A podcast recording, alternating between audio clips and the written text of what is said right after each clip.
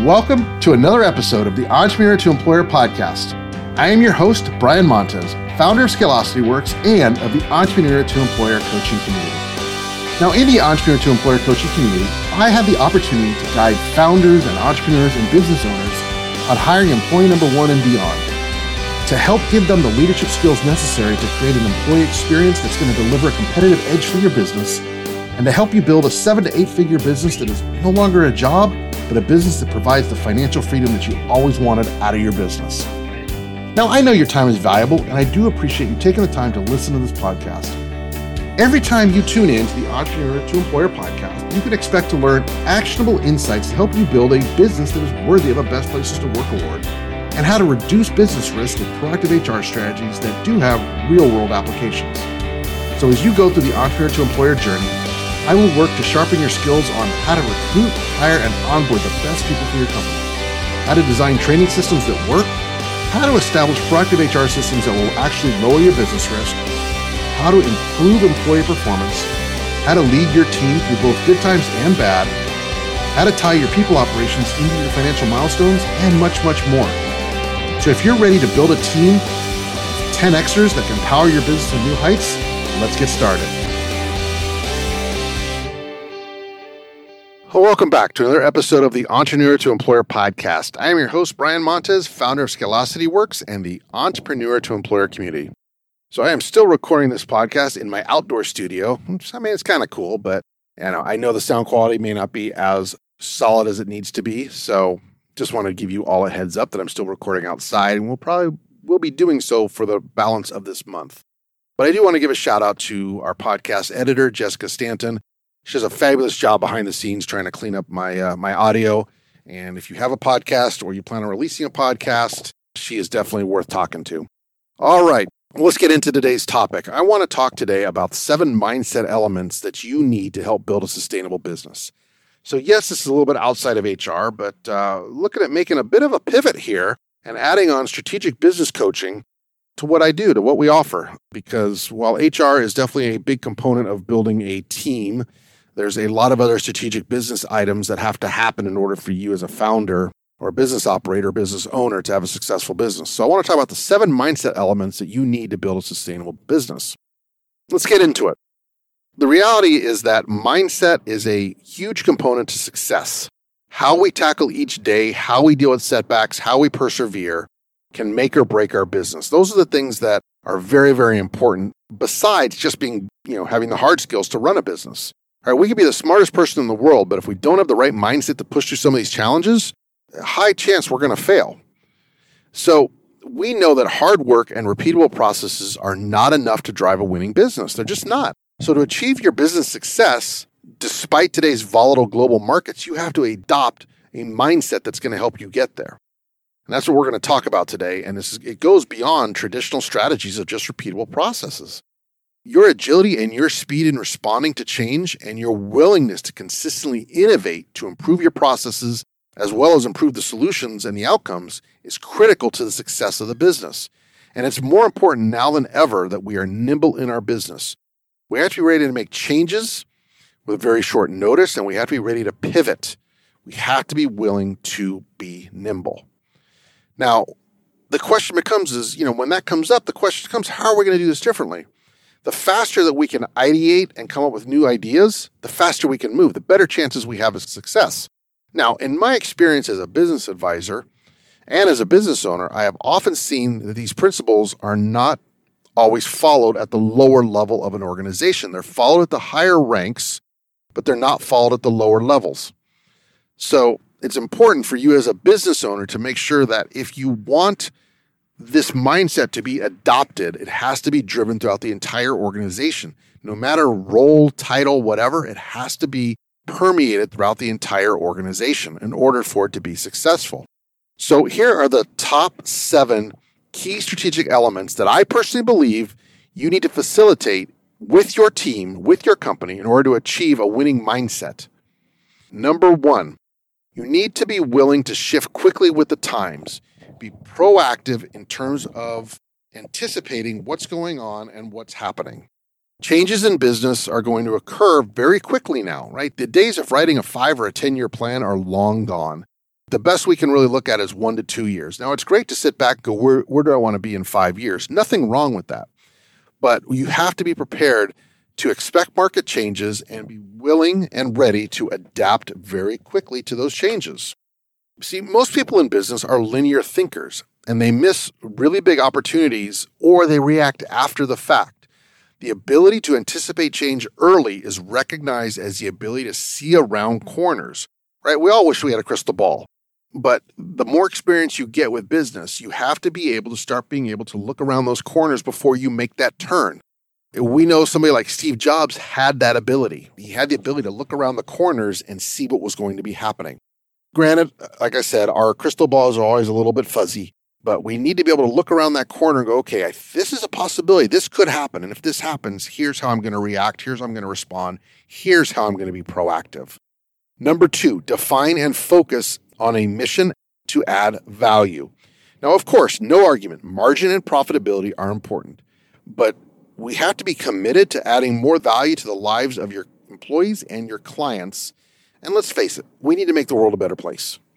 So absolutely measure progress through metrics on sales, revenue, and market penetration, but seek customer feedback on ways to improve value, satisfaction, reduce friction in the process. Do the same thing with your employees, right? Make sure that you get feedback about the employee experience and are you making it a great place to work? Some market leaders have also found that adding a focus to a higher cause can help boost the company as well.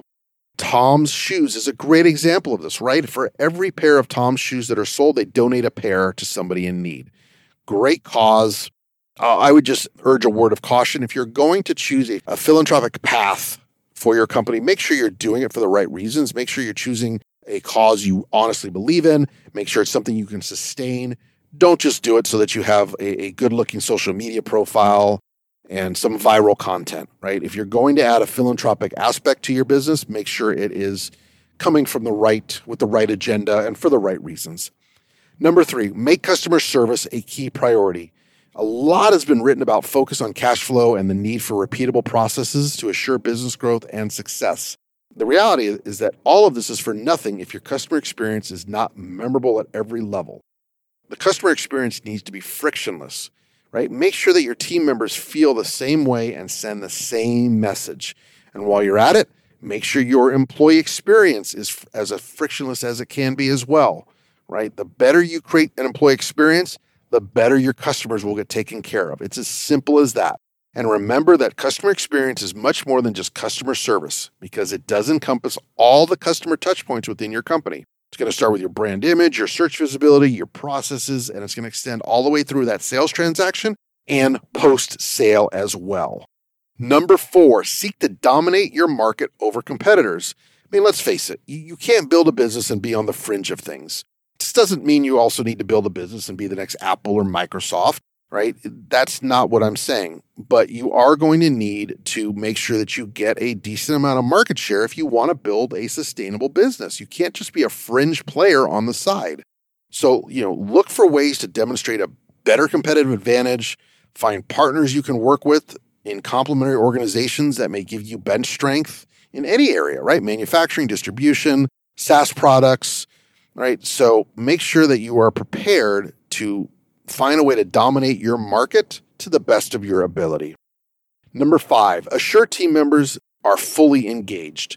Now, the reality is this. None of us are one hundred percent engaged every moment that we're at work. It's just not humanly possible. And as a business owner, sometimes you have to step back and accept that fact. Am I engaged forty hours a week? No, I'm not, right? There's spurts where I'll do deep work for a few hours and have a lot of productivity. And then for the next thirty, forty-five minutes, I'm thinking about stuff or being a lot less engaged, if you will. So the key is this, productivity and results are a result of personal commitment and accountability rather than hours worked. When you hire the right people onto the bus and they are dependable, the dependability will drive the accountability. So make sure when you are going to hire, you are looking for people that are fundamentally and intrinsically driven to be dependable. And I, I really do like and recommend the servant leadership style of management rather than the command and control style, right? Make sure your team has the tools and training they need and an appreciation for the mission to serve the customer and make the place, make the world a better place. Number six, develop a mindset of improvement versus defense. Attacking competitors will never return a positive focus on making your company or your offering more compelling to customers. I'll give you a great example. A couple of weeks ago, I was on a call with a, with a client, C E O, and we are vetting new P E Os for her company. And we had a demo call with a P E O that wants the business. And the rep spent the entire thirty minutes bad-mouthing the incumbent P E O.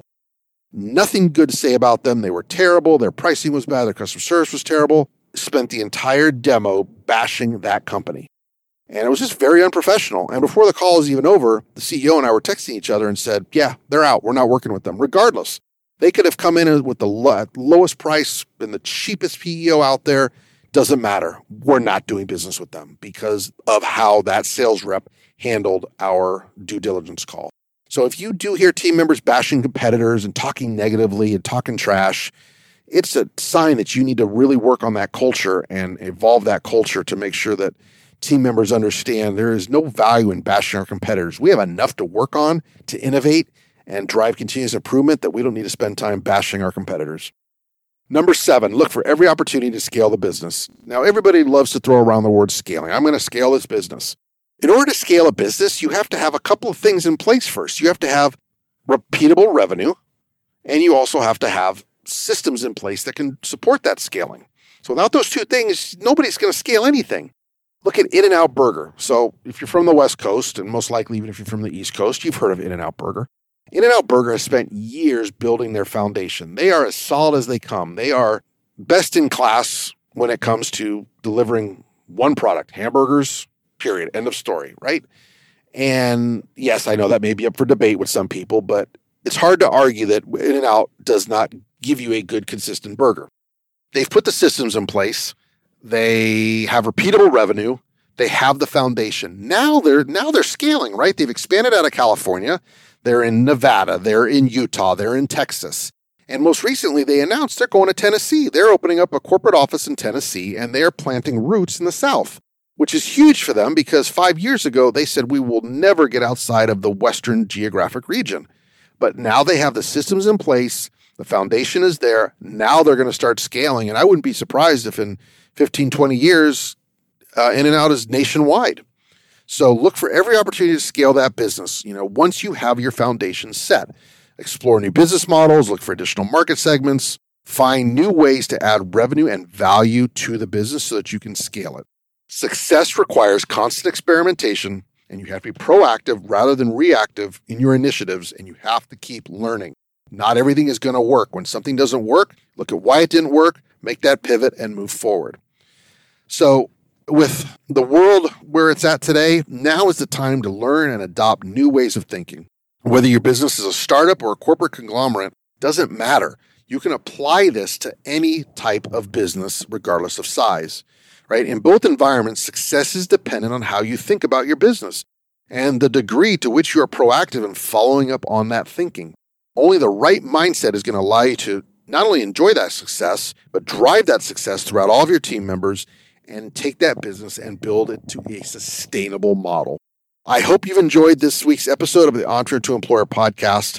Uh, if you have, I ask a couple of things of you. Number one, subscribe to the podcast so that you know every time a new podcast episode is uploaded. Uh, we do publish at least once a week.